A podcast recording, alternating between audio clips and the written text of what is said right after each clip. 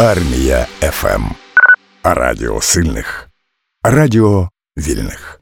Президент України Володимир Зеленський вніс до Верховної Ради законопроєкт про множинне громадянство. Але для чого він нам? Зеленський вважає, що українці за походженням і по духу мають стати українцями і за паспортом. Наприклад, громадянином можуть стати етнічні українці, які народилися за кордоном, як акторка Кетрін Вінник чи співак Лені Кравіц, або ж ті, хто захищають нашу державу, але є іноземцями. Якщо ми лібералізуємо ставлення до множинного громадянства, відкритим залишається питання про те, наскільки ми будемо довіряти особам з множинним громадянством, чи будемо ми таких осіб, які мають, наприклад, українське громадянство і громадянство Канади, допускати до державної служби, посад публічної служби, і основне наскільки ми можемо дозволити собі різне ставлення до осіб з різними паспортами, чи не будемо ми в такий спосіб дискримінувати людей, тому що паспорт людину не визначає, говорить адвокатка Ольга Поєдинок. Зеленський не вперше вносить такий документ до Верховної Ради. Подібний законопроект лежить із 2019 року. Прихильники множинного громадянства називають його потрібним. Критики нагадують про порушення Конституції України та можливість уникнути мобілізації. Але як говорить міністр закордонних справ Дмитро Кулеба, Україна не вигадала нічого нового. Ми хочемо, щоб е, скрізь, де є український громадянин, була Україна. Ми хочемо, щоб мільйони українців, які опинилися і історично, і зараз за останні два роки за кордоном, мали можливість е, зберігати свій зв'язок з українською державою, зокрема і зберігаючи паспорт. Кулеба говорить, що конституція не визнає лише регіональне громадянство, як от громадянин Донеччини чи Полтавщини. Натомість заборони отримувати громадянство інших країн немає. І ось це питання конституції давно турбує і представників влади, і звичайних українців. Це невідомий елемент у нашій дискусії. Зараз на розгляді Великої палати Конституційного суду України знаходиться конституційне подання групи з 99 народних депутатів і депутаток України щодо офіційного тлумачення положень статті 4, саме якраз про принцип єдиного громадянства Конституції України. Вони звернули ще наприкінці 21-го року по це офіційне тлумачення. І за словами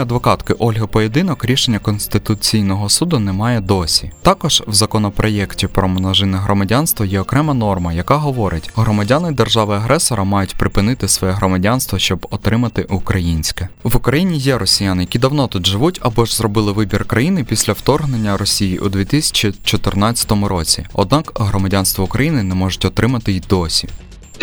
Депортувати мене не можна, тому що у рішенні суду так і написано, що мені там загрожує катування, тюрма і таке інше. Розповідає Максим Гошовський. Україна стала для нього новим домом. Від громадянства Росії він відмовився ще у 2014 році після майдану та анексії Криму. В Україні він жив за офіційною посвідкою на проживання. У травні 2022 року його затримали на блокпості, коли він віз гуманітарку з Києва, і поставили штамп про депортацію.